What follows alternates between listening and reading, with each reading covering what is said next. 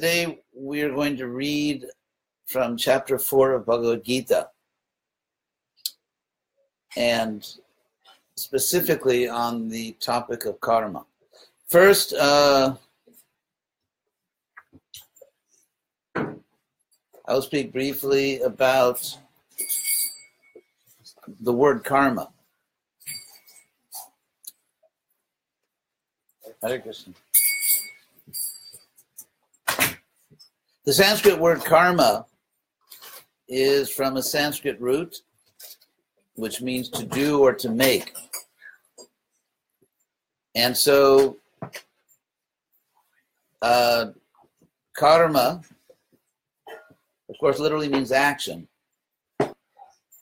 But since the Vedic culture, especially let's say Bhagavad Gita, is analyzing through a spiritual science exactly what it means to be a human being in this world.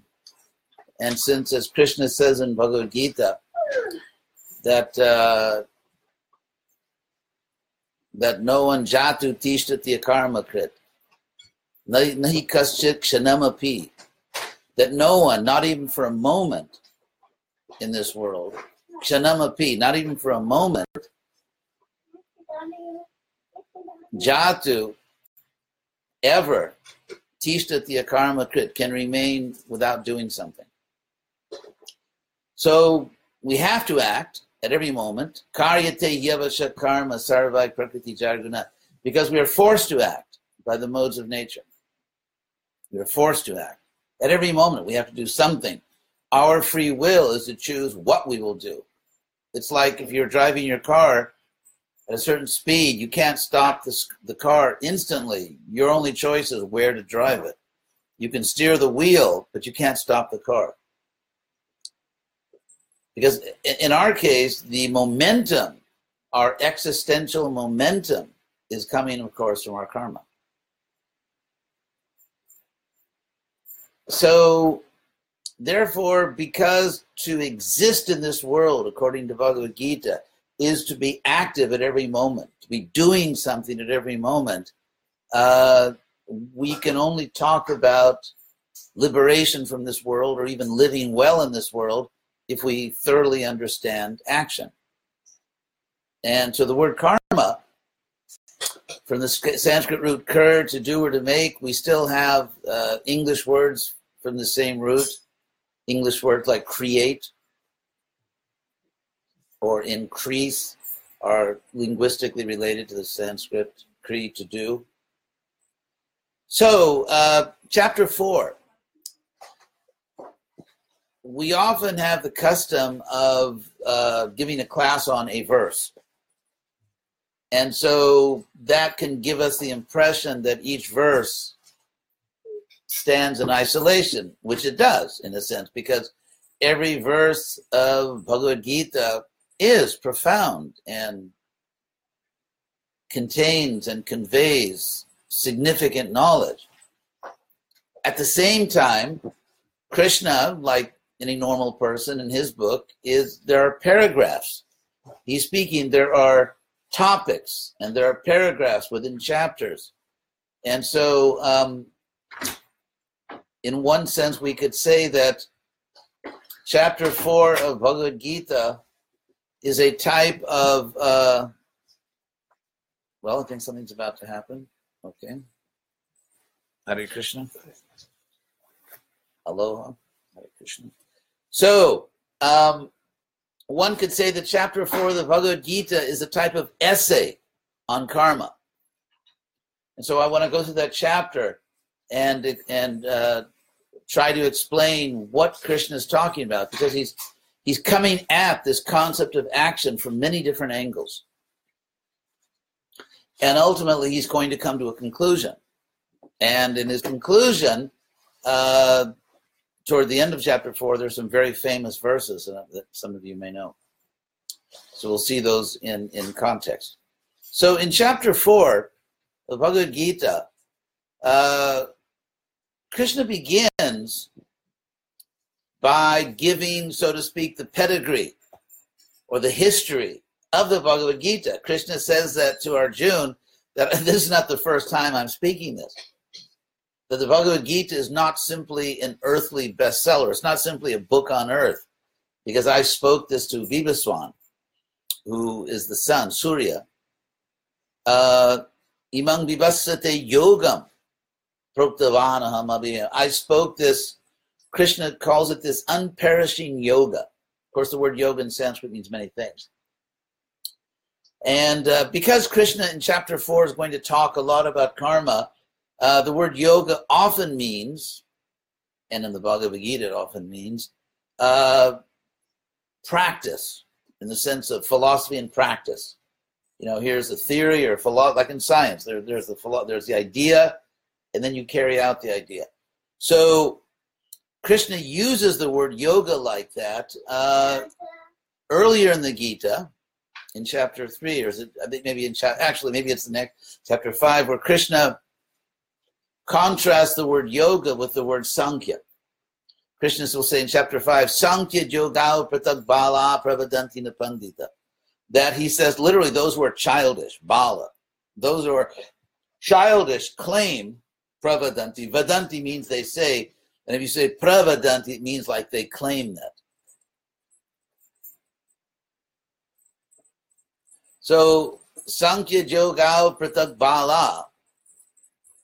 Pravadanti. Those who are childish claim that Sankhya and Yoga are different, Pratak. And so here, he, Krishna really is using the word. And Sankhya and Yoga, of course, there's what is called the Shadarshana, or, or the six viewpoints, or the six philosophical systems. And those six systems are generally grouped in pairs, like Nyaya Vaisheshika, or Uttara Purva and Uttara Mimamsa, which would be the uh, Karma Mimamsa and then the Vedanta, and also Sankhya Yoga. So Sankhya Yoga in Sanskrit philosophical jargon, and Krishna uses it that way also uh, in different places. Nagita means something like philosophy and practice, and the practice is the yoga. So, so therefore, when Krishna here says, "I spoke this unperishing yoga to Vivaswan, Surya Deva," Uh, this ties in very closely with what he's going to say in the next chapter about Sankhya Yoga, in the sense that because this chapter is going to be about activity.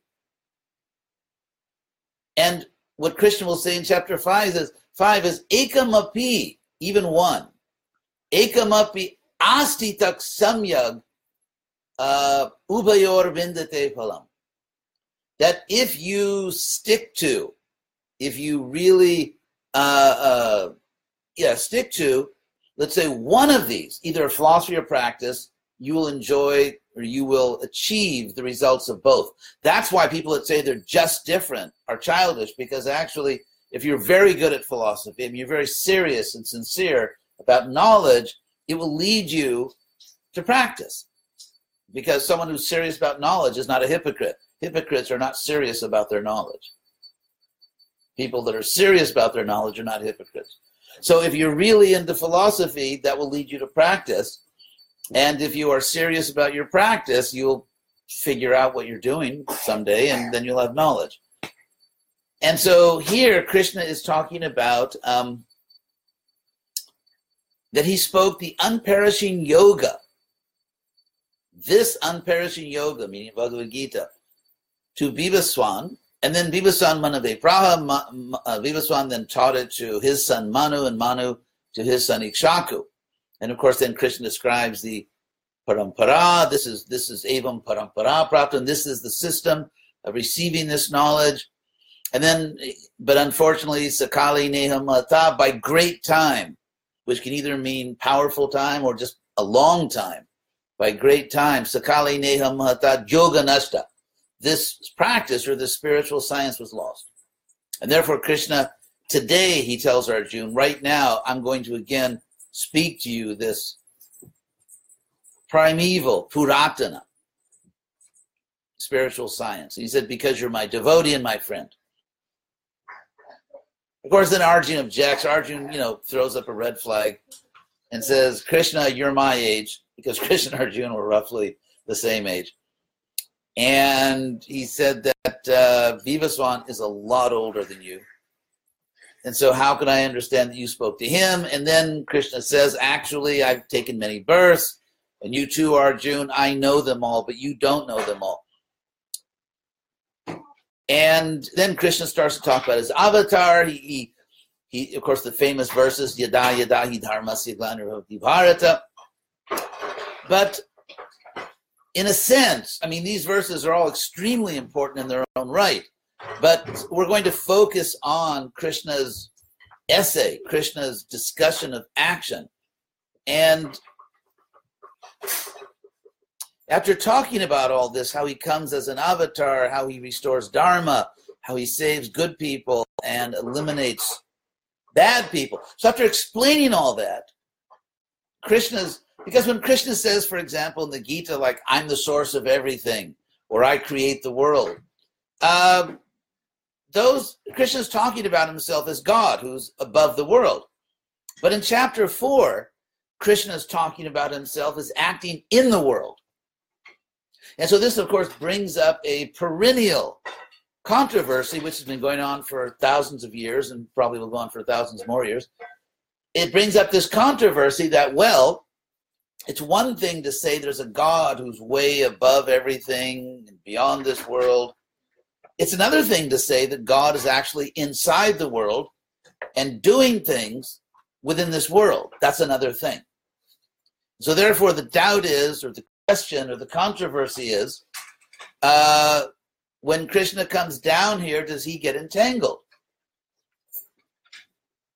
It's just like, let's say, for example, I was born in, in California. But if I go to India, then I become, you could say, entangled or involved in the conditions there, starting with the weather and the legal system. You know, there, there's the weather, there's the legal system, there's the culture, there's the social system, there's the food because, you know, you have to eat, and so you have to eat what is offered there. And so, even though I'm from one, same thing. If you're an Indian, you come to another country. If you go to, say, Bulgaria, which I know all of you plan to do the near future. But anyway, the idea is if you're in one place, if you're in one place, actually, I have a really wonderful disciple from Bulgaria. So if you're in one place and you go to another place, you become subject to the conditions there. So naturally, the question arises if Krishna is in a spiritual world and God comes to this world, to what extent, if at all, does God become conditioned by, entangled in, involved with the special conditions of the material world? And this is something, of course, which the Bhagavatam talks a lot about. Bhagavatam talks a lot about this because perhaps most of all, because when Krishna comes to this world, he doesn't just come like in the Bible when God appears to Moses as a burning bush that's, you know, that burning but never consumes itself, or as some kind of, you know, like in Monty, and there's a Monty Python movie, The Holy Grail, where God appears as kind, you know, as this sort of boxy head in, in the sky. So we're not talking about a divine appearance where God, you know, flash of light or some type of revelation. We're talking about Krishna really coming down here to do business. Krishna in a human body, not or we'd say human like. It's not that he's so. Is he a human being? Does, as some people have concluded, I mean, for thousands of years in India, some people came to the conclusion that well, if you consider that Krishna came to this world with two hands, and you know, in a human-like form, and actually appeared within a particular family, a particular dynasty, then the conclusion would be well, even if God is divine, I mean, hopefully, God, God's not divine, I mean, who is?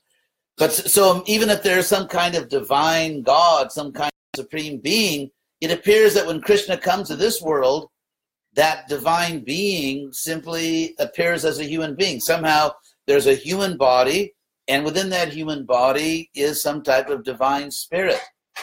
And that's the conclusion that many people have come to for thousands of years. The problem is uh, that's not actually what Krishna does. And yet, so many people think they do. Many Hindus think that's what Krishna does. And that's why Krishna will say in chapter 8, when Arjun says, How should I meditate upon you? And Krishna will say, um, as one who has a Chintya rupam, an inconceivable form. In other words, what you see is not what you get. Because we are looking, when we look at Krishna, or people who were alive at the time, who actually were contemporaneous with Krishna, who were in, on this earth, and they looked at Krishna, they're looking through their eyes, and they, that's, that was probably not a revelation to anybody. But anyway, but the, the idea is that we are conditioned. We are conditioned. For example, someone sees, let's say, a classic movie, which sophisticated critics thinks is a great achievement, and someone says, "Yeah, that was boring, man. I mean, God, that was like that was stupid." You know, so so someone sees it one way, and someone else thinks it's a great work of art. Someone thinks that classical music is boring. Someone thinks that you know these are works of genius.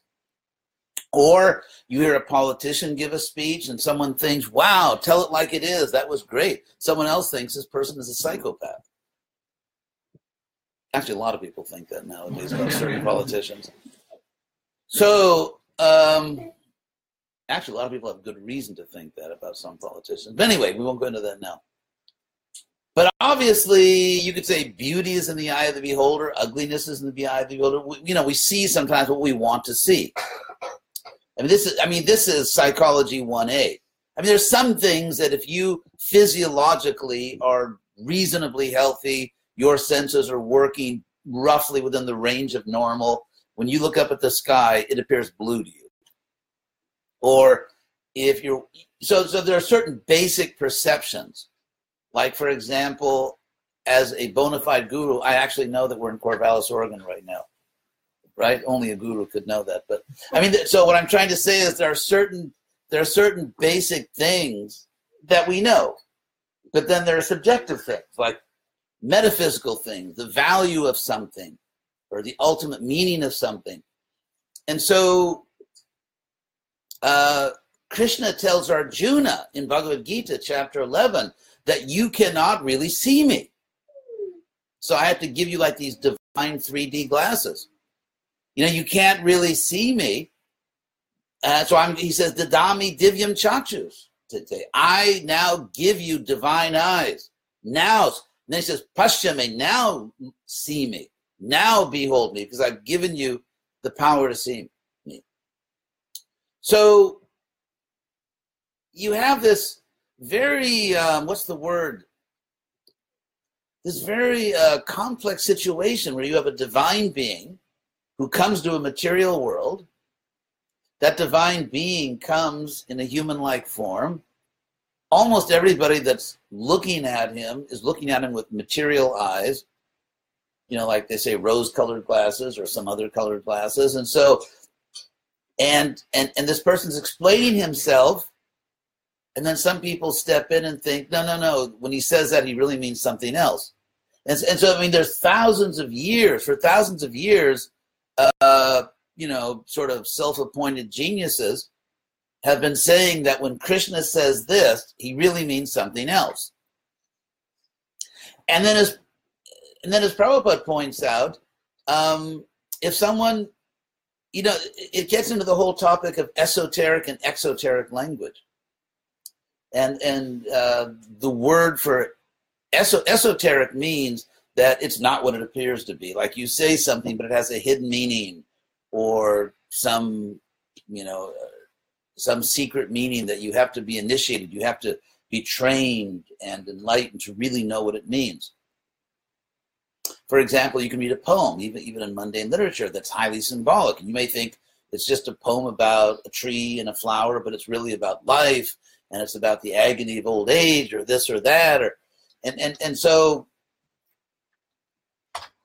so Krishna, uh, he says actually, Krishna addresses this very issue of of who is he, and and you know what is his body. He says, "Avajananti mang mudha," those who are bewildered, mudhas, or those who are foolish.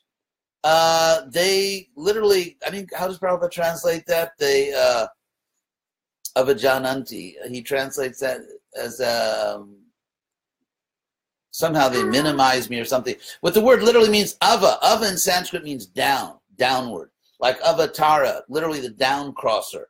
Avatara, one who crosses down from the spiritual realm to the material realm. So jananti means they know. And so avajananti, to, to know downward means to minimize, to reduce someone, to make them less than they really are. That's literally the word Krishna uses, avajananti. So he says, avajananti mangmuta, those who are foolish uh, think that I am less than I really am. They don't understand my spiritual nature. So, so the reason I mention all that is because Krishna in the Bhagavad Gita, it, it's in this chapter. Is there water in the house, by the way? I, uh, I think that's in my contract that I get water. so, um, because it's really in chapter four that Krishna begins to talk about what you could call, in in in you say academic language, avatar theology. It's in chapter four that Krishna begins to talk about how he comes to this world, why he comes to this world, and who he really is. And so uh, that's a very, but I want to get to the part of karma because I because I don't give refunds, so I better talk about what I said I was going to talk about, so no one will try to get a refund.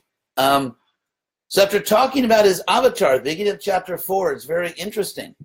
It's really the section of Gita, the Gita where Krishna goes into this philosophy of the avatar. Who who is Krishna? How does he come to this world? And so on.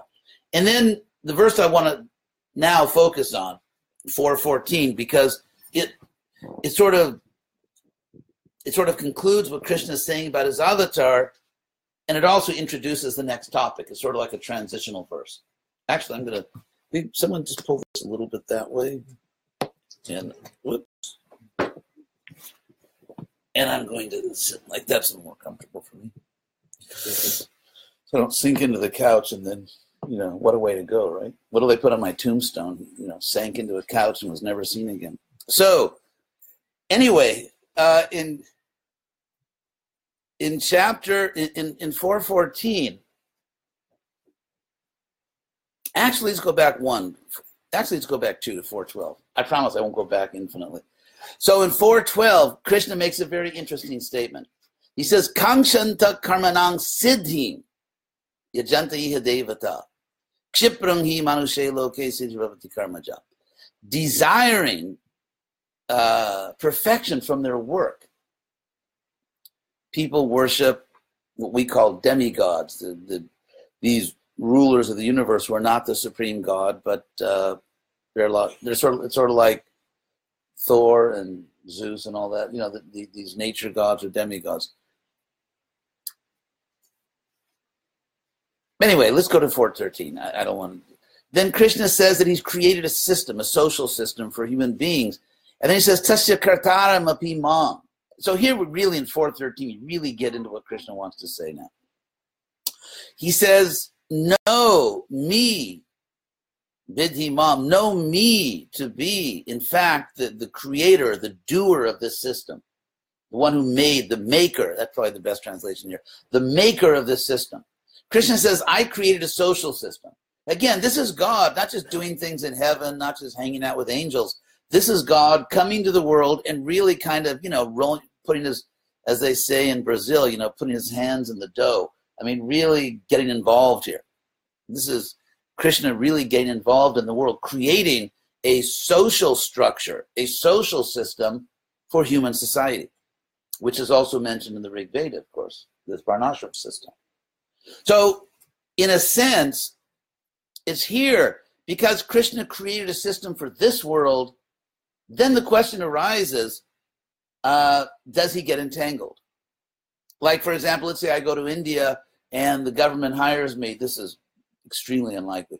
But let's say I went to India and I got hired to somehow reorganize some kind of social thing in India. Again, this is not going to happen.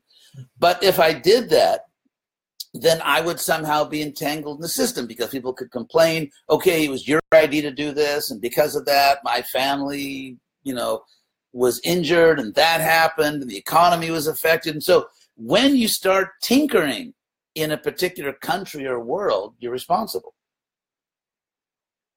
And so, in a sense, Krishna is talking about, he's already talked about how he uh, saves the pious people, the good people, and eliminates the, those who are wicked. So that's an involvement. And then he says, in a larger sense, I've created a whole system. I've created a whole system for this world of how society should be organized, how they should function, how people should, you know, it, it, it's like when you're driving on the road, there, there's traffic lights. When you see a green light and you just hit the gas, uh, you're assuming that people going the other way will, in fact, honor their social contract and stop at the red light. And you're also assuming that the people who are in charge of keeping the lights working properly or honoring their social contract and doing their job properly. You're assuming a lot of things. So, and yet it, it's because you know people stop at the red, they go at the green. The person who's supposed to uh, do the maintenance on the traffic lights actually showed up and you know put the right bulb in the right place or something. So it's really because everyone cooperates, everyone does their duty, that you can have all this high speed traffic, and yet if everyone follows the law, people don't crash because the system's made that way. So Krishna's created the social system where everyone's running around pursuing their life, fighting for their interests, for their family, for the country, and yet if everyone follows the rules, uh, you don't get a disaster. Society actually functions. So that's what Krishna has created. And then he says, and here's the point, which is introducing a very important concept. In, a sense, the rest of the chapter is going to be about this idea. He says that Tasya Kartaram apimam Vidya Kartaram. Even though I am the maker of the system, know me as the eternal non-maker. Or even though I'm the doer of this system, know me as the non-doer. This is obviously paradoxical language. A paradox is an apparent contradiction. Contradiction just means like uh, yes and no. What's that nice Beatles song? You say yes and I say no. But anyway, so that's an example of contradiction. you know, so um, so there are just things that both can't be true. For example, if I say I'm in Corvallis right now, I'm in Paris right now, both those statements cannot be true, at least not in the same way. But if I say, let's say I say poetically, it turns out then this is kind of uh, scary that I'm poetic. But let, us say if I say that um, I'm in Corvallis, but actually I'm in Paris. But what I mean is my heart is in Paris, or you know something like that. So that's a paradox. It means I don't mean in the same relevant sense that I'm physically in Corvallis and physically in Paris. That's not what I mean. I'm making a point. I'm using paradoxical language to bring out some dramatic thing that you know I left my heart in Paris or something, which with all due respect to Paris didn't actually happen. But anyway, so Krishna here is using paradoxical language. He's, he's saying, I am the karta, I am the doer, but know that I am the akarta, I'm the non-doer. It's just like the Bhagavatam uses paradoxical language. Ajo jata, the unborn is born. The Isopanishad uses paradoxical language. Tadejati tanaijati, the absolute moves. It doesn't move. It's far away. It's close. It's inside everything. It's outside everything. So this paradoxical language which you find throughout Shastra, in fact, actually throughout wisdom literature, is what I call literary speed bump. You know, it forces you to slow down and think. So, um, so Krishna says, know me to be the doer, know me to be the non-doer. And then, and then in the next verse, then he explains what he's talking about. Now he really dives into the topic for the rest of this chapter, or for most of the rest of this chapter. He says that uh, Naman karmani limpanti. Naman karmani limpanti, which means actions, karmani is just the plural of karma, that actions do not contaminate me. Actions don't contaminate me. Now, now, of course, to understand what Krishna is talking about, you have to know something about this powerful wisdom, which came from South Asia and which also was embraced enthusiastically by Buddhism. So, in two of the great world religions, there's the notion that action in this world, karma, somehow uh, produces a what you could call philosophically a booby prize. In other words, there's some there's some negative result because if you understand there's that there's reincarnation, samsara, this turning of this wheel of birth and rebirth, and that there are really some factory defects in material life. You could say there's some there's some built-in defects that you really can't get around. Like for, in Krishna explains them. Janma, uh, Janma Mrityu Jara Vyadhi. There's birth, there's death, there's old age and disease. And so, I mean, you know, death can ruin your whole day. So the idea is if you think about it, we spend we spend a huge part of our life, you know, making sure we don't die, making sure people we care about don't die. And so the fact that, I mean, the Buddha taught this, but of course it had already been taught for a long time in the Upanishads. The idea that there's something seriously wrong with this world. And it's not that, you know, she done left me, she done gone and left me. You know, it's not just like the old broken heart thing. It's not just that, uh, you know, someone broke my little heart or I didn't get the job I wanted, or I don't have as much money as I want, or I wish God would have made me better looking. You know, that's not, it's not just the, the little problems everyone faces in this world. There's something much more serious, and that is material nature basically kills everyone. It's like one of those sci fi movies. I don't know if that's one of your favorite genres, but anyway, it's like in a sci-fi movie where like you know like these the these space explorers Mission Impossible or you know Star Trek Choose Your Own. You know, they go to some planet and they're walking on the planet. Suddenly the planet is alive and it starts to it's going to eat them up. You know, and it's you could see I if I hadn't been a Hare Krishna guru, I could have written science fiction movies actually. But anyway, so that's like a typical thing. So it, there's a sense in which this world literally consumes you, the laws of nature. And so intelligent it's just like you know if someone let's say is if someone is ill has bad health people who are let's say sort of like permanently mentally impaired uh, because they you know because of drugs or because of some mental problem they may not notice it they may not do anything about it. It's like you know they have a serious illness or, or something's wrong so that a, a you know a sane person would be alarmed and would, would seek medical attention, but they don't do anything. Sometimes people say oh, you're just trying to escape. Yeah, I mean only a moron wouldn't. I mean, I mean, what do you do if you're in a house and it's on fire and someone runs out and someone stays in the fire and says you're just trying to escape? Excuse me. Maybe we should just leave that person in the house and give them a Darwin Award. Anyway, so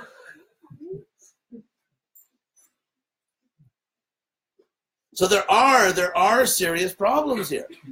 And so at least in the great wisdom traditions that came out of India, and also, I mean, to be fair, even the Judeo-Christian Islamic traditions, basically every serious wisdom tradition realizes, you know, we have a problem, Houston. You know, every serious wisdom tradition realizes that the fact that we die is a problem because we want to go on living. Sometimes you see this artificial bravado where someone says, I don't care if I die. But uh, actually, not really. Because if you don't, here's a little bit of logic for you. I don't want to get too technical on you. But um, if you do not place a negative value on the loss of an object, that means you don't really place a positive value on the possession of that object. For example, let's say you own something like a rusty keychain that you never use. And then one day someone says, Oh, I am sorry, I accidentally lost your rusty keychain that you never used. And then you say, Oh, that's okay, that was just a rusty keychain that I never used. But let's say someone says, Oh, sorry, you know, my bad, I lost your baby. What? Yeah, yeah, I put him down. I just I can't remember where I put him, but you know, my bad.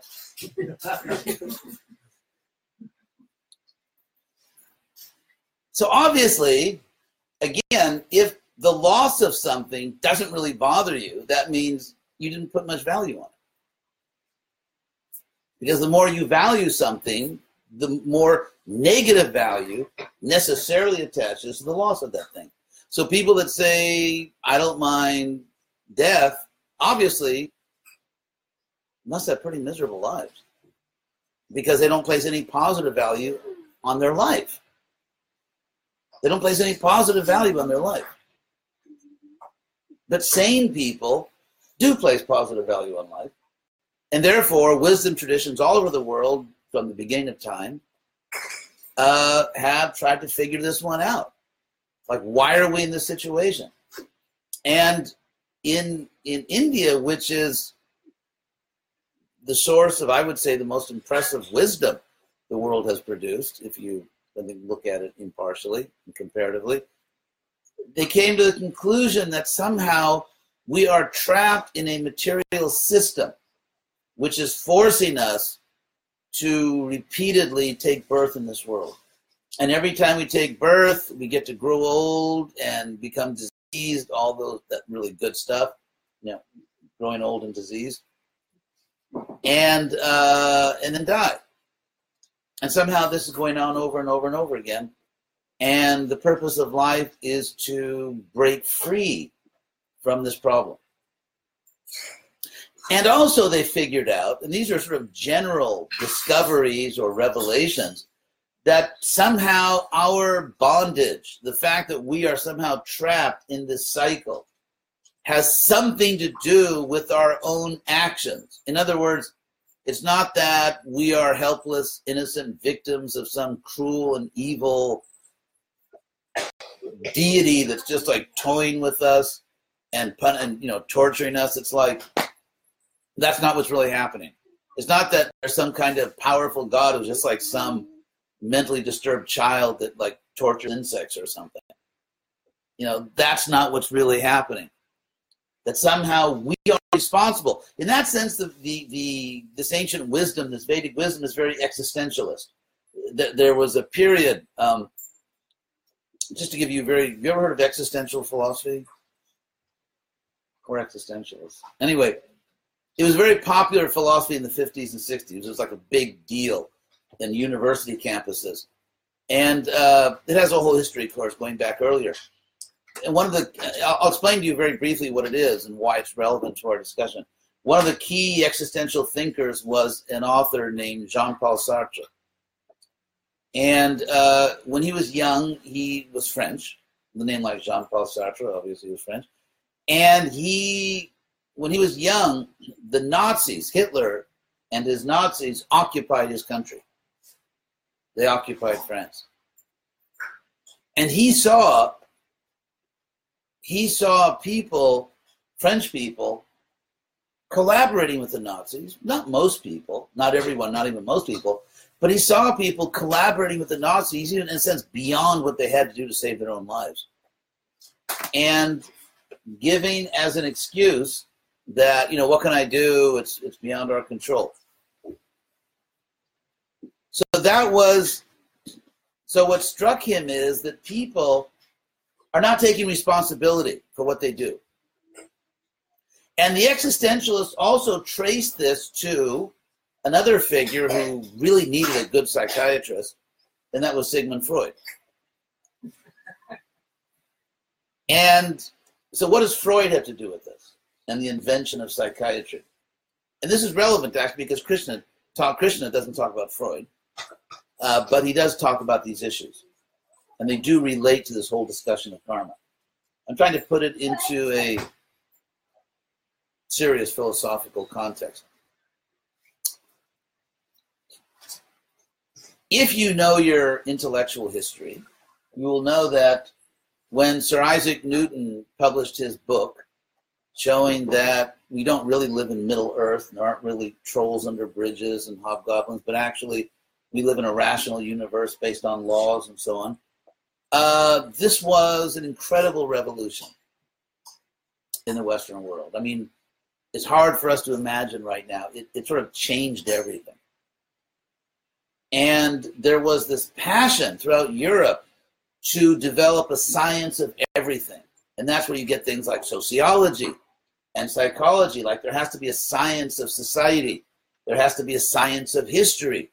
And that was, of course, the. Um, oh, I forgot his name. Um, you know, the, the, the professor of Marx, Hegel, Herr Dr. Professor Hegel. Hegel, who tried to come up with the science of history. And, and then Freud wanted to come up with the science of the human mind. So, what's the problem? The problem is that if you look at hard sciences, true sciences, not soft sciences, they study deterministic relationships.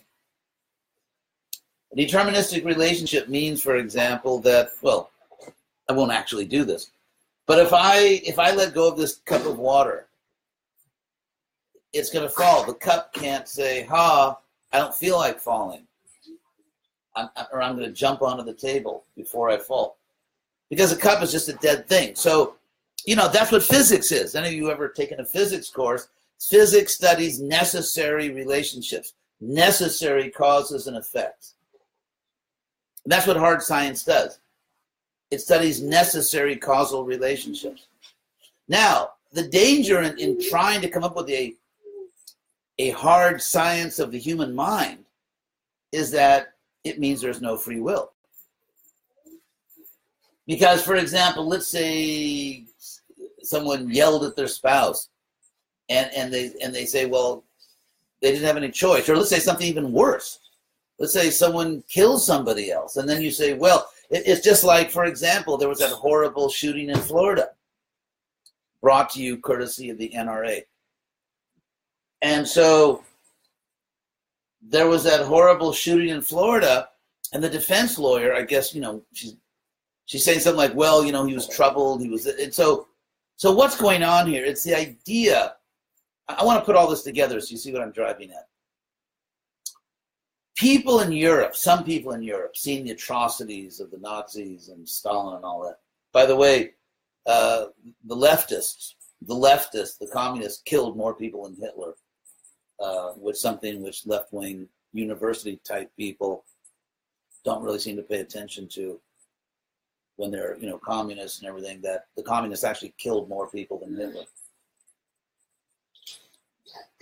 But anyway, apart from that, um, it's the idea. I mean, let's say, for example, someone treats you badly.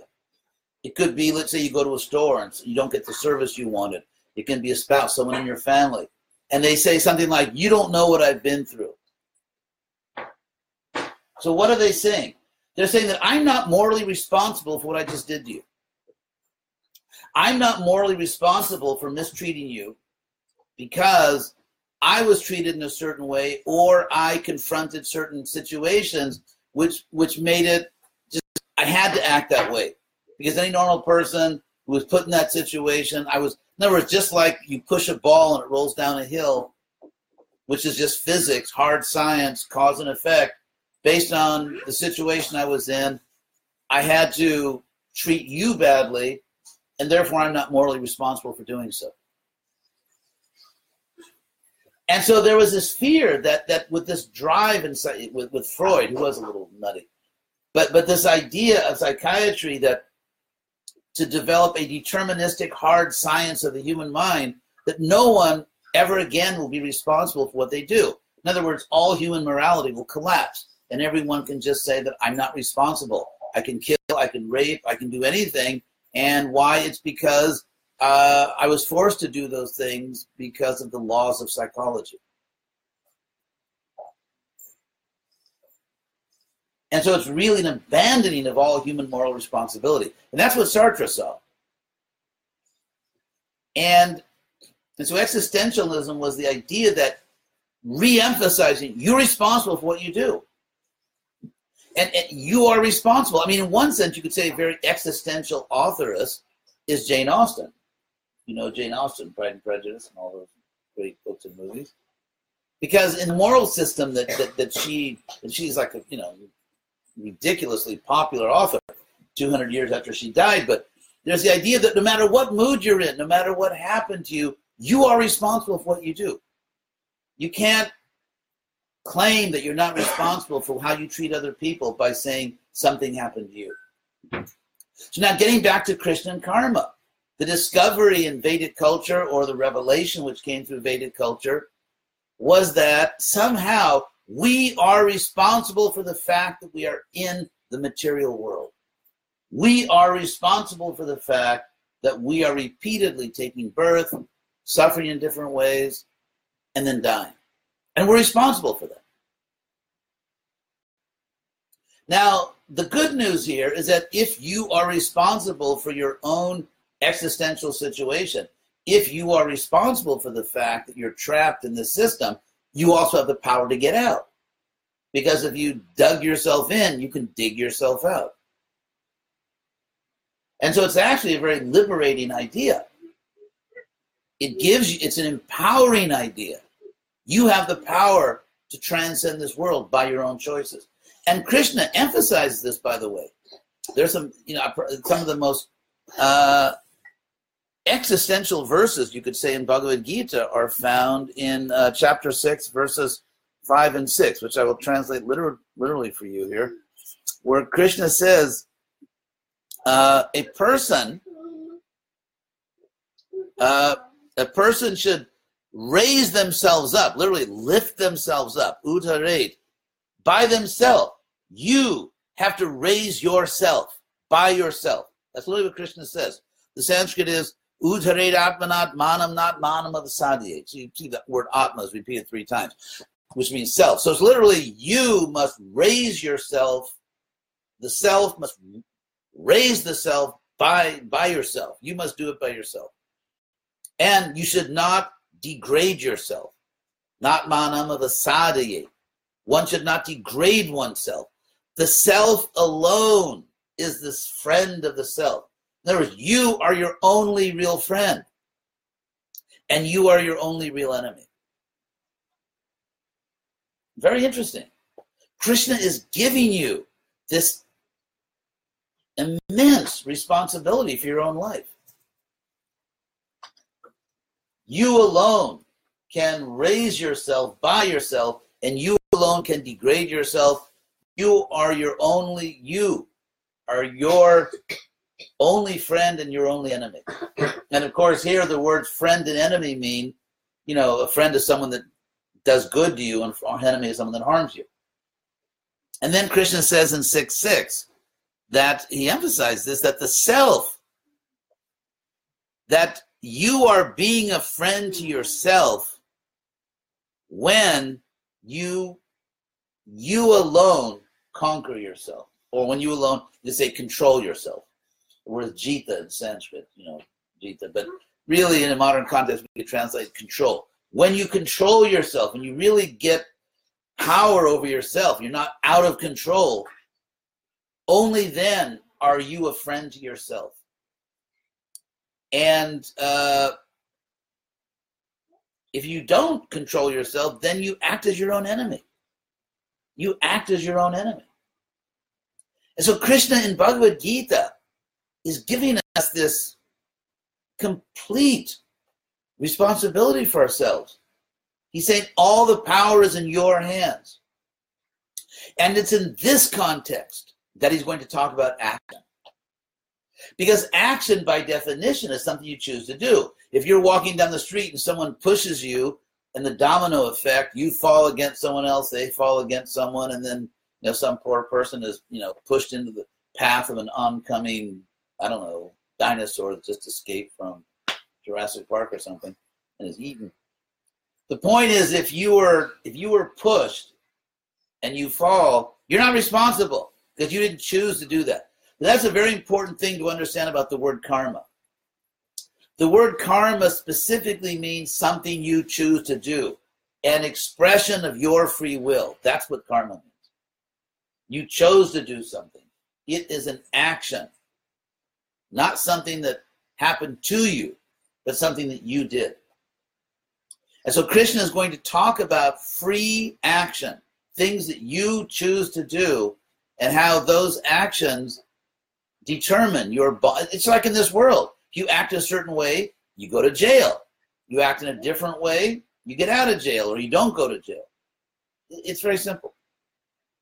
So now we'll get back to those verses we were talking about. I want to wrap this up and uh, give you plenty of time to give me very large donations, even if it puts you at great hardship. I'm just kidding. That's a joke. I, I do amuse myself sometimes by joking. So, Krishna says, um, so Krishna, he introduces this very, so you have to understand this central idea in Vedic culture, was certainly spread to Buddhism and spread to many places in the world, that we have caused our own bondage in this world. We are suffering, we have problems, or just, you know, we have problems, whatever they may be, including the problem of dying. That's all our own doing. That's all our own doing. So when Krishna says, as he does, uh, in in then in uh, in 414, that my actions don't affect me. In other words, they don't drag me into the material world. They don't contaminate me. There's a way to act in this world that nothing bad will happen to you. In the sense that you will not have to take birth again, get old again, diseased, and die. There's a way to act because there are lots of philosophers in the history of India and other places also who, when they discovered this wisdom that we have, that by our actions we are keeping ourselves in this world, they say, okay, solution's very simple. Just don't do anything, right? It's like, let's say you're in some situation, you're, you're like, you know, with some bullies, like anything you say will be used against you, like shut your mouth. Okay, you say, Fred, just don't say anything. Like whatever you say, it's just going to get us in trouble. Don't say anything. You know, it's that kind of situation where if whatever we do produces karma, just don't do anything. For God's sake, don't do anything, and then you'll become free. Krishna says, no, sorry, doesn't work that way. Because cut shit, cut shit. No one, chidamapi, even for a moment, jatu, ever, ever Dishtatya karma krit can go can can remain inactive. Not possible. Because because we're forced to act by the laws of nature. For example, you breathe. I mean, let's say you become a yogi and go up in the mountains and just don't do anything. Well, first of all, you breathe. And of course, that's not a particularly aggressive act. But you are breathing, you have to eat. And when you eat, because if you don't eat, you're, you're going to leave this world very soon. So let's say that's not the plan. You know, that's not the plan to leave this world, starve to death. The plan is to stay in this world, be a yogi. You have to eat, but every time you eat, you are interacting with the world. You are affecting the world. You're taking from something from the world. Got a price tag. You know, you may be a yogi and just sit under a little berry tree and just, you know, eat the little berries that fall. And, you know, it's about as passive as you can get, right? Not exactly a, you know, very nutritious diet, but let's say you're a yogi, so.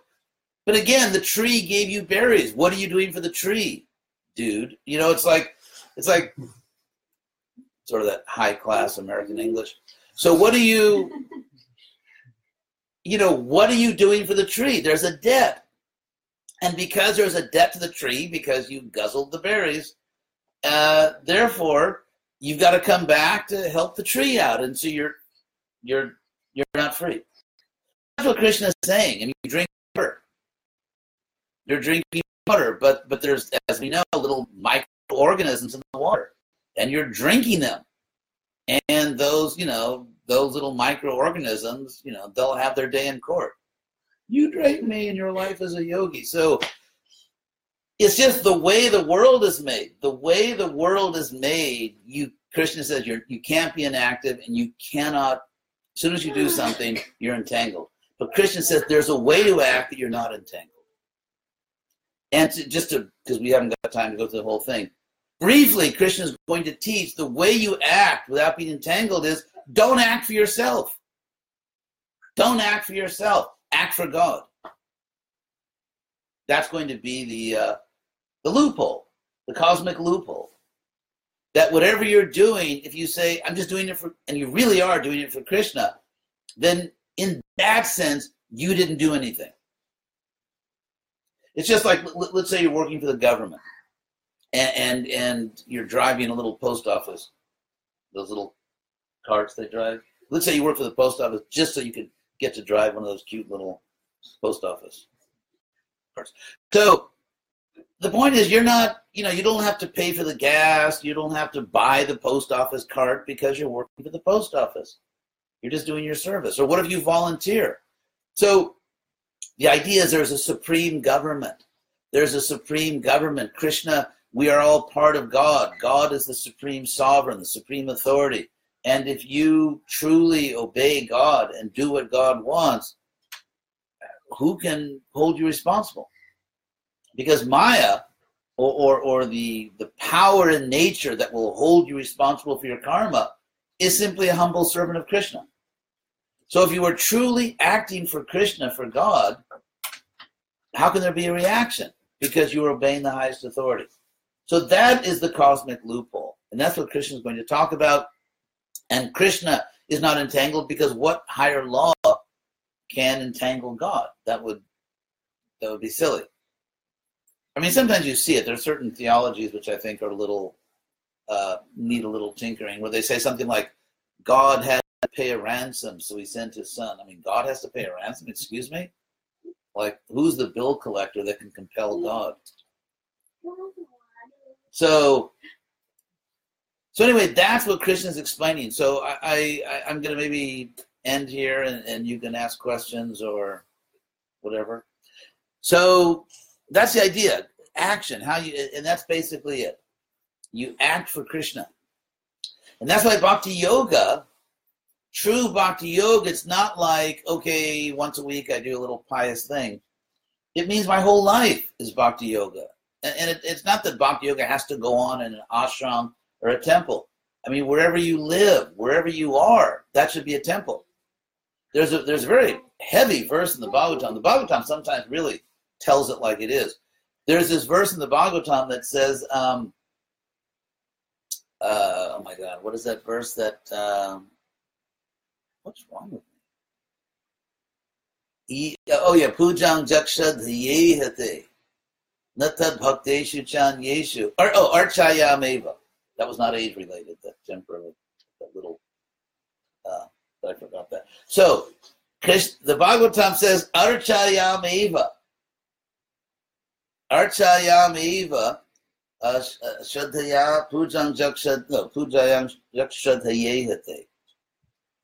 Archayam eva. That if uh, one endeavors to worship the Lord only in the deity form, so you go to the temple or you have a little deity in your home, uh, Archayam eva uh, Pujang Jakshadhayehate. So you, you serve the Lord only in that one form, the deity form. But not that bhakti, but you don't realize that that same deity, the same deity you're worshiping, is actually in the heart of every living being. And in the hearts of the devotees. So that actually every living body is a mandir. Every living body is a temple of the deity. Every living body is a temple of God. Oh, Archayam Eva Haraye. Only in the deity form one endeavors to worship Hari, the Lord. So when we go to a temple or in your own home temple, and that's also that's also Krishna. When we worship Krishna, we're practicing. Sadhana Bhakti, we're practicing so that when you walk out of that room, you see that every living body is a temple. So we make one temple where everything is, we have optimum conditions for remembering Krishna. And so that little temple where we do puja, that's where we do our practice because everything there favors that practice. And it, it, it, it's, it's a very easy place to remember Krishna. But every living body is a temple of God. Every living body. So that's why Prabhupada uh, he taught bhakti yoga. You know, if, if you're driving your car, drive your car for Krishna. Usually meditating on Krishna in your own heart, and you should, you know, you're just driver G. You know, if you if if if you're if you're driving your car, you should first of all wherever you're going in your car, that act should be dedicated to Krishna. If you're going to buy groceries, well, you're going to offer your groceries to Krishna. If you're going to take your kid to school because you're helping your child to serve Krishna, and to serve Krishna, you need good education. You need you need to have some respect. I mean, let's say it's much better to serve Krishna if you have some respectable position, education, then you can serve Krishna nicely. And so whatever we're doing is in fact for Krishna.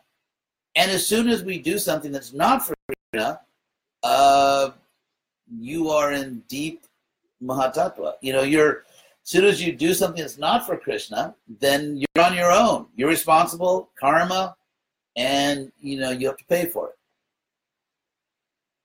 So everything we do should be for Krishna. It's like Sandvi, right? She goes to school, very good student, and she's going to school for Krishna, right? So she's, I told her what to say. very good. So, but that's the idea. That's the freedom from karma. It's just like their laws, and, and you know, and actually, there's too many laws probably in Oregon. But anyway, you know, wherever we live, there are laws, and so as long as you follow the law, you're free. And as soon as you break a law, because nowadays there are surveillance cameras everywhere. There must be a surveillance camera in this room right now. but anyway, so as soon as we as soon as we break the law, then we are liable. Now the government is not omniscient, but Krishna is. The supreme government, actually Krishna Krishna says, My surveillance cameras are everywhere where he says, sort of paraphrase that in the Gita, right? The universal form, you know, my eyes and ears are everywhere. So watch out. It's like the it's like the supreme NSA. It's know, Krishna says that that my eyes and ears are everywhere.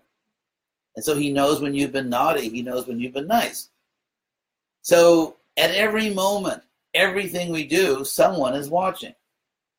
And the person that's watching has the power to reasonably, fairly evaluate what you did. So as soon as we do something selfishly, uh, we're going against the nature because Krishna is giving us everything. God, the, the breath we breathe, the water, the food, our Netflix subscription, right? I mean, you know, all the basic. And so actually Krishna's Krishna's giving us everything. And so you receive it, and he says that if you receive all those gifts, the gift of life, your everything gift, and you don't offer back, it's like you, he says you have you have violated this this there's this wheel. Krishna he says it very poetically in the Bhagavad Gita. He says that um, evam pravartitang chakram that a wheel has been made to turn. That's literally what it means in Sanskrit. A wheel or a cycle has been made to turn. And if you do not keep it turning, your life, you live in vain. And your life is an offense. If you do not keep the wheel turning. And the wheel he's referring to, the cycle, is that we're every second we're receiving so many gifts and we're offering them back by making our actions service or loving or devotion to the person that gave us all these things. And that's the wheel that's turning. And we're receiving more gifts and offering back. And Krishna says, if ananu vartiyati, I won't get into all the technical Sanskrit grammar, much as I would like to. The fact that it's the uh, causative present, third person singular form. Of, anyway, so so the idea is Krishna says his wheels are made to turn. And you must keep that cycle turning. And you keep it turning by get, receiving and giving back. So that's Bhakti Yoga, that's freedom from karma. That's what Krishna's explaining in this chapter. So, as we as they say in Sanskrit, Tatsarvang Janaha, which means that's all folks.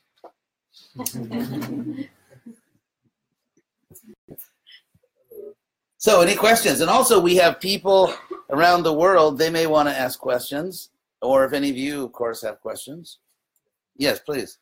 So one thing you mentioned was uh, like uh, it's a really nice class to understand like what activities are keeping you in loop well what activities you should do like in order to get feed on. But uh, like uh, as you mentioned about the Sandhini example, like uh, Yes, where, where is she going? She's going to school for Krishna. Right. So how to understand that? Like uh, because whatever activities we do, it's for ourselves. I'll give you an example. When I first joined the Hare Krishna movement in 1969, which is 49, 49 years ago. So actually, I was I was like one year old. I crawled into the temple, still very young. Just kidding. So I joined the I joined the temple in Berkeley in 1969, and when I joined the temple, uh, I was a student at Berkeley. I had a scholarship at the top public university in the country and uh, I didn't know whether I should stay in school or just you know drop out of school and go on Sankirtan, go out and do more important things like sell incense in the street. So I um so I was told to write a letter to Prabhupada, and Prabhupada wrote back and told me to stay in school. Prabhupada wrote back to me and said, "I want you to get a nice education." so that you can present Krishna consciousness to other educated people. So good old Sandini, I mean, she has to get a good education. I mean, I'm sure she's a very intelligent young lady. And by getting a good education, people will listen to her. You know, she'll be an educated, respectable lady. And not only that, she'll understand this world. Because the Isopanishad says, this is very interesting verse, the Isopanishad. This is a real, well, what we say back then in Berkeley, mind blower. The Isopanishad says, Vidyang cha vidyang cha justad bedo bhayang saha. Knowledge and literally unknowledge. I mean, vidya, avidya, or ignorance. We don't, in English, we can't say ignorance and ignorance, but so vidya, knowledge, and avidya, ignorance. Vidyang cha, vidyang cha, vidyang cha. One who knows both of them. And, and you have to know uh, Sanskrit philosophical jargon. In Sanskrit philosophical jargon, avidya, ignorance, means the material world. They just call it the ignorance. It's just called, you know, the ignorance, the material world. So you have to know the spiritual world and the material world. And then, and then the Isopanishad says, avidyaya mrityung tirtva. You cross over death by ignorance. It's very interesting. I mean, I mean, the Vedas are, you know, there's a lot of thinking going on there. Avidyaya means by unknowledge, or as it's understood by the acharyas, by understanding this world, the material world. But by avidya, you cross over death by avidya. And vidya, by, by knowledge of the spiritual, amritamashnute, you enjoy immortality. So, for example, if you're supposed to give yourself to Krishna, Atma-nivedana, how can you give yourself to Krishna if you don't know who you are? What if you don't know the difference between your soul and your own deep human psychology? How can you sort out your emotions and know which ones are really spiritual and which ones are not? So, giving yourself to Krishna implies that you know yourself and, and you have to know what's not you, what's you and what's not you, what's your conditioning. And, and so, if you have a sense, for example, of history, if you can locate yourself within history, if you can lo- locate yourself within a particular social system, if you're born in India, if you're born in California, wherever you're born, uh, you take on this huge cultural apparatus. You take on all this conditioning, and you have to sort yourself out. People that only know one culture don't know any culture. This is like if you only know one color, you don't have the idea of color. If, if everything in the world looks the same shade to you, you don't understand co- color. When there's two colors, it's just like if every sound in the universe were exactly the same note, the same pitch, you'd have no sense of harmony or melody. And so, in the same way, if you only know your own culture, you don't even understand the concept of culture.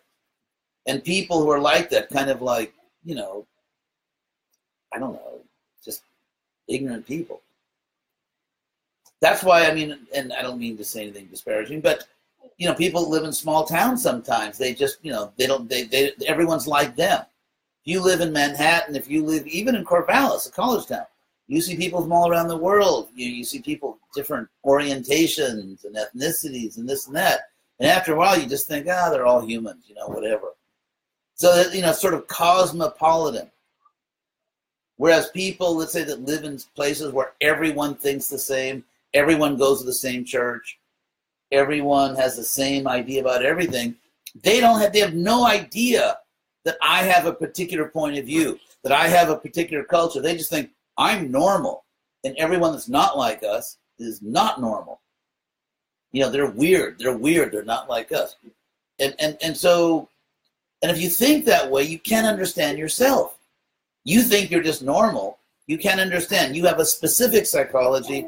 You have a particular culture. You have a certain way of looking at things because you were brought up in a certain way. And so education, it opens your eyes and it shows you you're able to understand yourself, your own prejudices, your own conditioning, your own preferences. And when you understand all that, you can separate your material conditioning from your pure soul and you can give your pure soul to Krishna.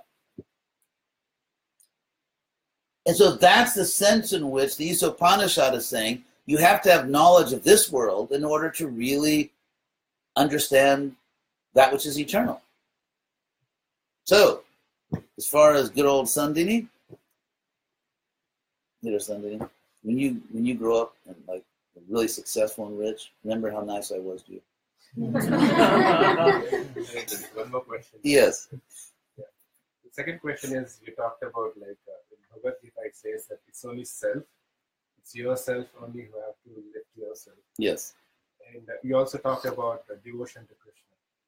So if you are talking about lifting oneself, Yes. where is Krishna coming into picture? Krishna? Because you choose to surrender to Krishna. A rational human being would come to the conclusion that it is entirely in my real self interest to give myself to God. And that, but only you can do that. Someone can't surrender you to God. Someone can't devote you to God. One time, Prabhupada was talking to uh, some of his disciples, and one of them was Vishnu Jana, who was a famous devotee in the early days of the movement. And he was like the first ISKCON rock star, big kirtan leader. And um, he's a great guy, a great devotee, passed away. But um, so Prabhupada said to him, You're doing very nicely, because he was preaching and leading kirtan. Prabhupada said, You're doing very nicely. And he said, It's all your mercy, Prabhupada. And Prabhupada said, I offer my mercy to everyone, but you accepted it. You accepted it. So, you know, sometimes we have phrases in our philosophy which aren't actually literally in scripture. Like, for example, causeless mercy. A word on causeless mercy, since we're having this existentialist discussion. First of all, the, the first interesting thing about causeless mercy is it's not in the scriptures, it's not in Shastra. There's no Sanskrit word that literally means causeless mercy. And the reason is because it's somewhat redundant. Because the word mercy means causeless. If you're a judge, and let's say, according to the strict letter of the law, this convicted person should get 10 years in jail, and you say, well, I'll give you two years in jail or something like that, and let's say that you know the person didn't bribe you. You know, as they say, a good lawyer knows the law. A great lawyer knows the judge.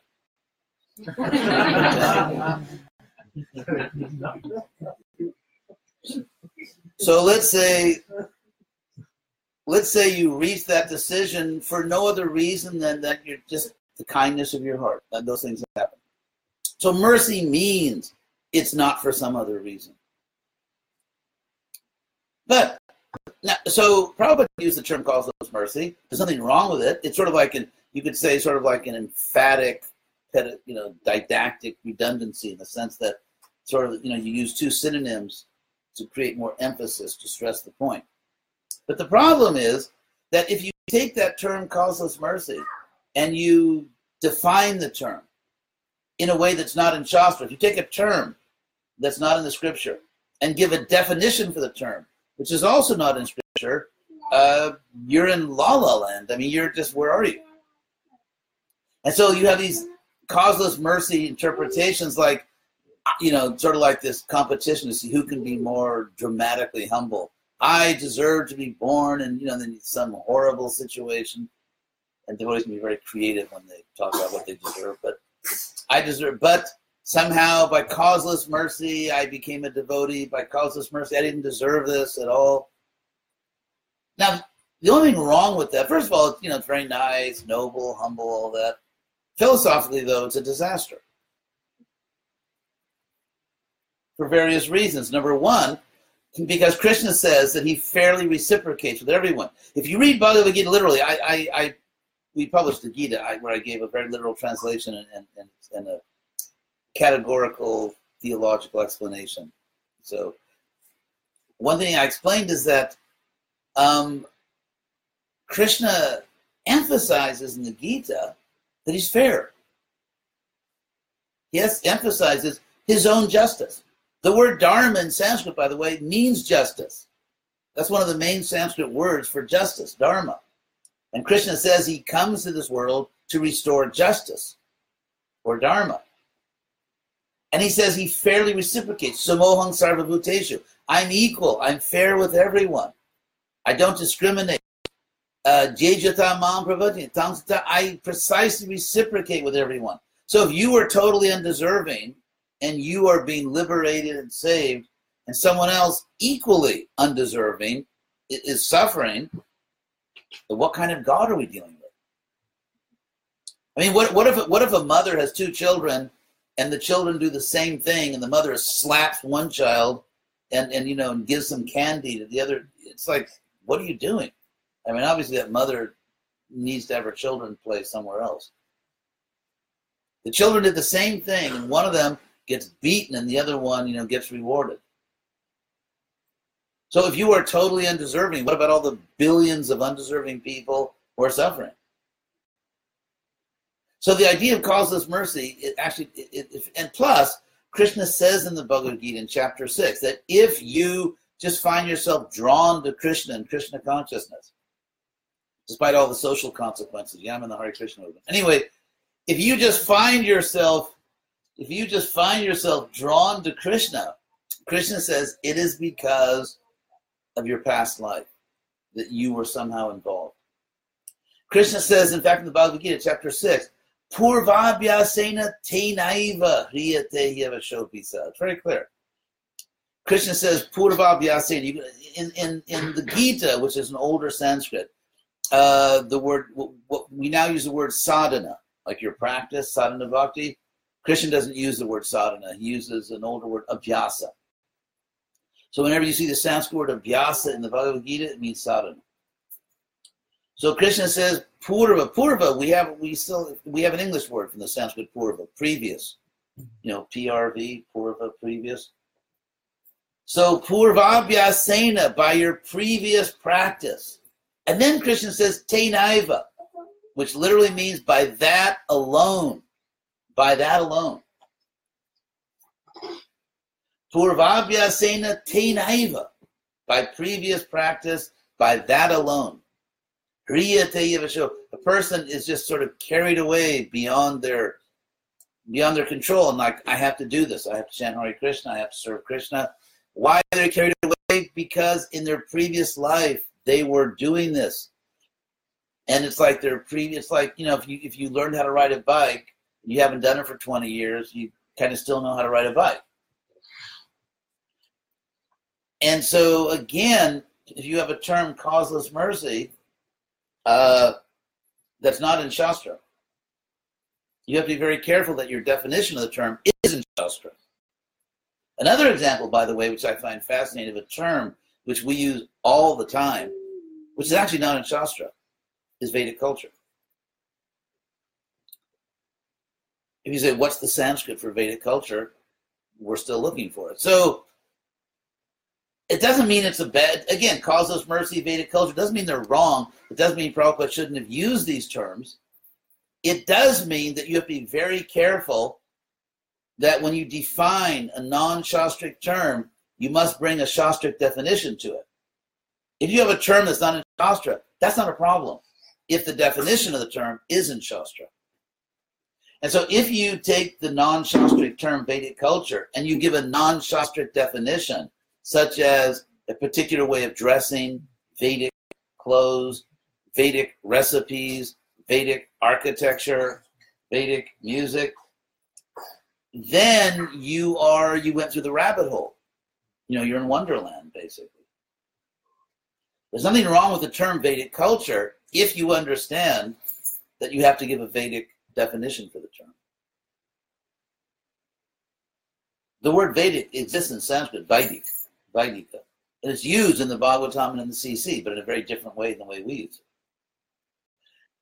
That's not, but anyway, so it's um, that's okay though. The term Vedic culture, is nothing wrong with it. We can use that term, but we have to understand what it means. It doesn't mean an ethnic tradition. So when we say Vedic architecture, Vedic cuisine, Vedic dress, we are not paying attention. If you anyway, that, that that's a whole interesting. And that's why in our in our Krishna West project, we're trying to. I'm trying to do what Prabhupada ordered me to do, and give a rational, rational, science, you know, scientific and Shastra-based, Prabhupada-based explanation of Krishna consciousness.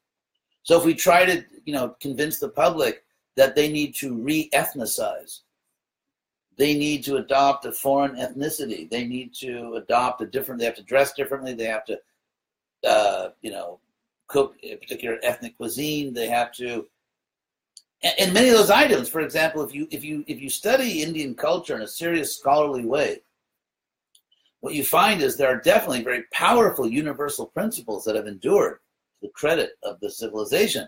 But in terms of external things like cuisine, music, dress, architecture, they're very powerful foreign influences. I mean, even for example, you know, it's a very good. If you look at very realistic sculpture, if you look at sculpture in India, we know that there are some deities carved of Krishna, even used by the Goswamis, which are not really, you could say, realistic. I mean, they're not, you know, they're sort of very stylistic. If you look at Rajasthani art, if you look at Rajasthani paintings, it's not realism. It's you know it's very stylistic, and and yet so anyway, there was a tremendous Greek influence in India because Alexander, as you know, conquered just a little bit of what is now Pakistan. But there was influence. There was all this connection. I mean, there was a very strong Greek presence. There was a Muslim presence. There was a Christian British presence. And that's why, for example, in Hindi, if you know Hindi, there's a very powerful linguistic. I mean, Hindi is half Arabic or half, you know, and, and half Sanskrit. So you can say Kumar, which is Sanskrit. You can say Larka, which is a Muslim word. So, so the the influence is linguistic. We know that, for example, for practically 700 years, uh, India was ruled by Muslims first, uh, the the Delhi Sultanate, and then the the Mughals. And we know that these rulers, uh, you know, did a lot of really crazy things, but you know, some good things, a lot of really bad things. But one thing they did is they gave patronage to Muslims in the in the field of music. So in classical Indian music, they gave always gave preference to Muslims, and, and therefore, uh, there's been a very powerful Muslim. You, you could say, you know, sort of that's it's been their thing, classical Indian music, for a long time. And if you listen to classical Indian music, it sounds remarkably like the music you hear in Saudi Arabia and, and you know Iraq and other countries. Or things like halva, you know, halva, which is an Arabic word. So, so there's all that. So the, the reason I'm mentioning this is because we really need to present Krishna consciousness as a spiritual science, not as an, an ethnic tradition. The world will accept a spiritual science. That's what the world will accept. Yeah, you do have to go. Sorry. Red card. So so we um is that what did Nietzsche talk about the irrational will? when you grow up, if you do well, remember me. So don't remember that I threw you out of the program. so so in terms of reviving the Western Hare Krishna movement, I think that's it. we need to present a spiritual science, not an ethnic tradition, a true spiritual science. What Krishna teaches in the Bhagavad Gita is very simple. Explain it in just a few words. Live in the mode of goodness, live in the mode of goodness, and offer that life to me, to Krishna. Live a virtuous life, whether it's your food, your actions, your environment, everything you do, do it virtuously, do it in goodness, and offer that life to Krishna. Krishna explains in the Gita 424, Brahma Arpanam Brahma Havir. It's in the act of arpan, offering. It's in the act of offering that an object becomes spiritualized. That's Gita 424. So when you offer your life to Krishna in goodness, the goodness becomes purified and it becomes Shuddha Sattva, which is our jargon for the spiritual platform. So that's our message to people. Practice virtue and offer your virtuous life to God. That's it. That's Bhagavad Gita. Krishna doesn't say, offer me kachoris and, and, and chutney and, and, and, and chapatis. He says, offer me foods in the mode of goodness.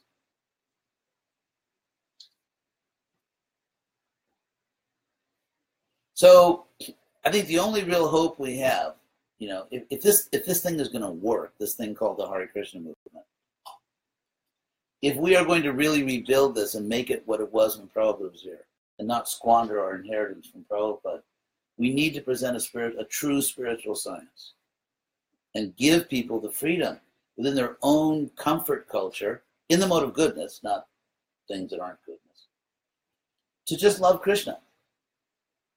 That's what Prabhupada said. You don't have to change anything, just add Krishna. Are we really visually? Because there's language and body language.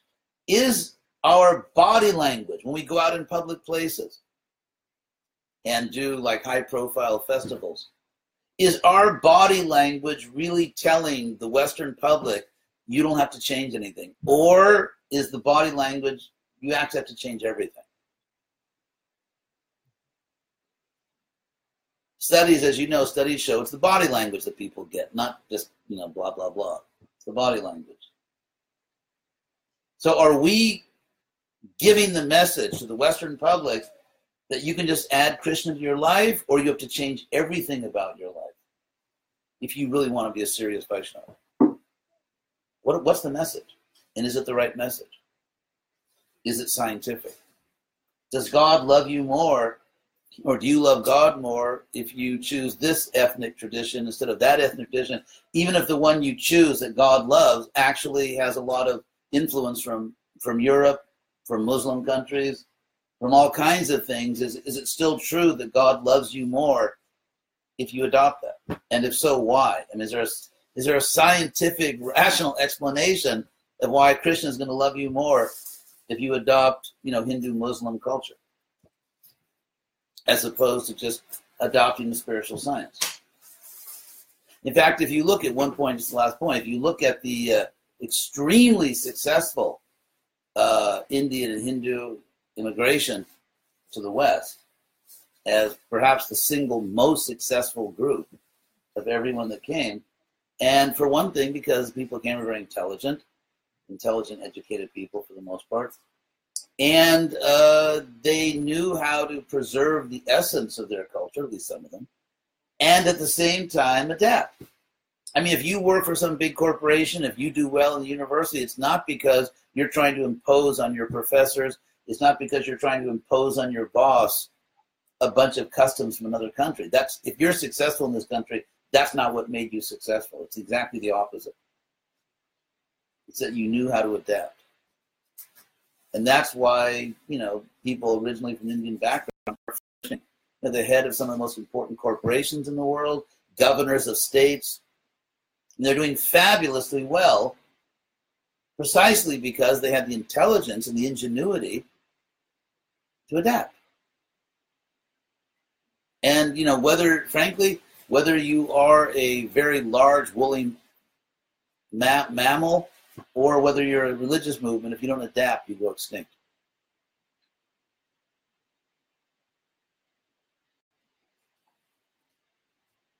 You can't adapt to your environment, whether you're a Brontosaurus or, or a Hare Krishna movement, you know, you go extinct. And yet we have to preserve the essence. And so that's that's the that's the art, the art of devotional service. You preserve everything that's essential. And Prabhupada gave us three essential things that we cannot tamper with. It was like say, if you tamper with it, you void your warranty, your spiritual warranty. There are three things we can't change our philosophy. If someone doesn't like our philosophy, it's sort of like, you know, tough sweet balls. It's just, that's our philosophy. We're not going to change our philosophy. Our practice. Prabhupada gave us a practice of bhakti yoga. We can't change that. We you know, we can adjust and make it easy for people, but we have philosophy, we have practice, and Prabhupada gave us an institutional framework he wanted us to be loyal to and, and serve with him. And so if we do that, if we preserve our philosophy, preserve our practice, and our institution, then we not only can, we must adjust other things. Twice in the Bhagavatam, you find the phrase Deshakala Vibhagavit, which means one who knows Deshakala Vibhaga, the differences of, of place and time. Deshakala Vibhaga. And so once in the first canto of the Bhagavatam, praising Bhishma as he's leaving this world, and once in the fourth canto when Narada is instructing Dhruva. He says you have to be Deshak. And if you look at Prabhupada's purports in both those cases, he emphasizes, he says that, that, that the need to adapt, to adjust. He says what works in India won't work in the West. I mean, obviously the essence doesn't change. Again, he's talking about things that are that you can change. And he says people who are puffed up, this these are Prabhupada's words, as the Romans said, don't kill the messenger. You know, the um, he says people who are puffed up with concocted notions. This is Bhagavatam Purport 428, 4854, 4854. People who are puffed up with concocted notions think that in the West you can do everything as it's done in another country. In India. Or they criticize if you don't do everything as it's done. So they're puffed up with concocted notions. That's probably he says we should make all adjustments. And of course, he's talking about the details. He's talking about the things which where we have the freedom to, to adjust it. He's not talking about our philosophy. He doesn't mean adjust our philosophy, change our practice. And so, but in the things that we can change, how we present ourselves, the, so to speak, material culture, how we dress, how we cook, you know, I mean, again, within the mode of goodness.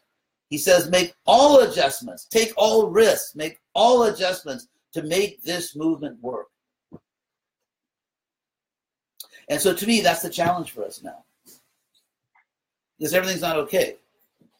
And Prabhupada left us this powerful, booming Hare Krishna movement that was it was a major influence in the West. And we have to we have, we have to rebuild that for Prabhupada. And to do that, we have to be intelligent, we have to be shrewd. We have to really pay attention to what Prabhupada says. The, the image of Prabhupada as this very conservative figure is a myth. I mean, he was he was very conservative about some things, but I've written papers. Be happy to send you at no charge to you, except the electricity to keep your computer on. But um, where I give page after page after page of quotes from Prabhupada, from his books, his lectures, everything, where he's urging us to adapt, to adjust, to find a way to make this movement work in the Western world. That's probably. So anyway, thank you very much. I guess uh, stop here. Pleasure to talk to all of you. Hare Krishna. And for all of you who are watching on Facebook, uh, thanks for watching. Oh, Robert Grant, my godbrother Rameshwar. By the way, Srila Prabhupada also very specifically and with great detail directed his BBT artist regarding dress. Oh, that's a uh, actually Rameshwar. Write me an email and we'll talk about that because uh, I have a lot of things to say about that. Okay, Hare Krishna. Thank you all very much.